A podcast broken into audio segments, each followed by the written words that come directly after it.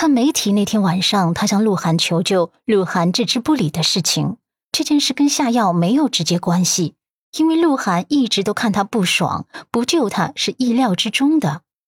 陆漠北听了之后微微颔首：“好，我了解了，我会暗中调查一下这件事情的。”阮南希有些意外，他又问：“那如果真的跟他有关，你会怎么办？”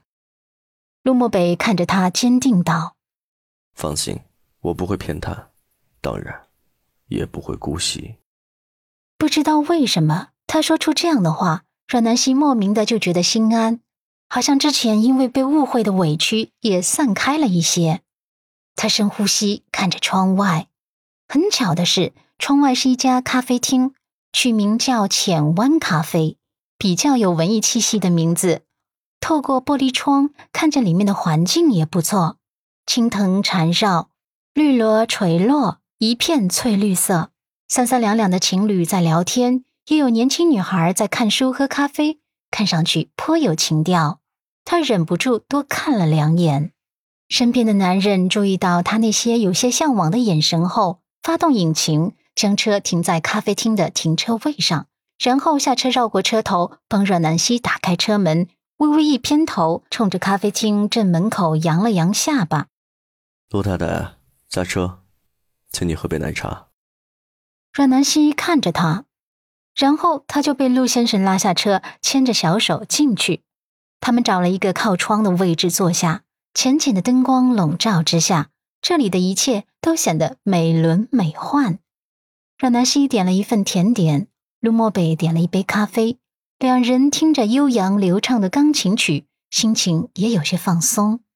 他其实是很喜欢吃甜点的，他觉得甜的东西容易让人产生幸福感。每张台子上都有一张小卡片，是留给顾客让顾客填写的回执单。阮南希抽出它，在上面留下一排排清秀的字迹。首先，对服务员的服务是满意的，然后发自内心的将刚才吃的甜点赞美了一番，甚至还玩笑的写道：“他很小的时候曾经梦想过自己能当一名甜点师。”他这些清清浅浅的字迹。却清晰的落入陆漠北的眼眸中。他轻抿了一口咖啡，放下杯子，随意的问了一句：“工作找到了吗？”阮南希摇头：“嗯，还没有。最近是多事之秋，一堆事情耽误了。不过，我想我会尽快调整好心情去找工作的。”他清澈的眸底流露出一丝乐观的坚强。陆漠北看在眼里。试探性的问了一句：“嗯，需要帮忙吗？”阮南希立刻摇头：“不用，我自己可以的。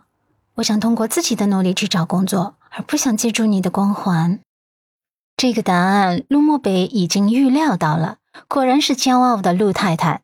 在离开的时候，他心底已经有了打算。晚上，阮南希在卧室看书。陆漠北在书房办公，他把自己的想法说了出来，并且实施下去。蓝助理，帮我考察一下市场，我准备开一家咖啡厅。蓝子琪有那么一秒的愣怔。咖啡厅？他想说的是，总裁一直以来都对那些大生意感兴趣，像是政府部门开发了什么旅游度假村项目啊，哪里的土地招标啊。又或者是哪里新建楼盘啊？他跟了总裁这么久，第一次听说他对咖啡厅这种小生意感兴趣的。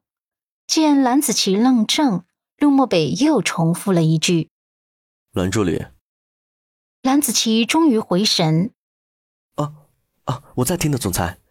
嗯，您确定要开咖啡厅？什么规模的？”陆漠北想了想：“规模不用太大。”装修得重视，找专业的人来指导运营模式，最好是可以找加盟的那种，不需要操心太多。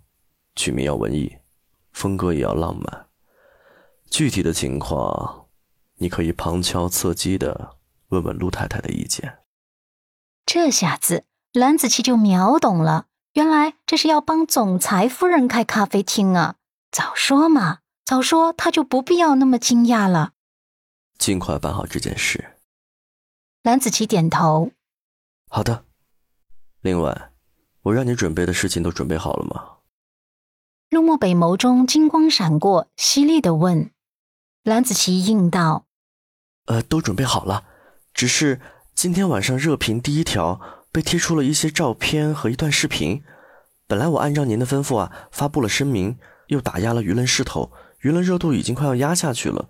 那段视频曝光出来的时候啊，又再一次引起了哗然。”陆漠北眉宇沉了沉：“什么视频？”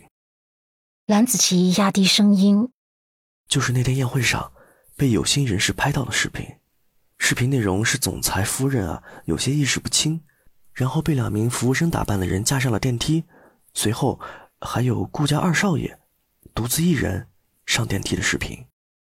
他说着说着就不敢说了，总裁的脸色可是变了。其实我也就大致看了一遍，不敢看了。陆漠北的俊脸闪过一抹冷意，几秒后。眼潭中闪过一抹睿智。不，你要继续看，多看几遍，给我多找点破绽。蓝子琪又秒懂。好的。陆漠北处理完工作后，回到卧室，一看就看见了大床上那抹娇小玲珑的小身影。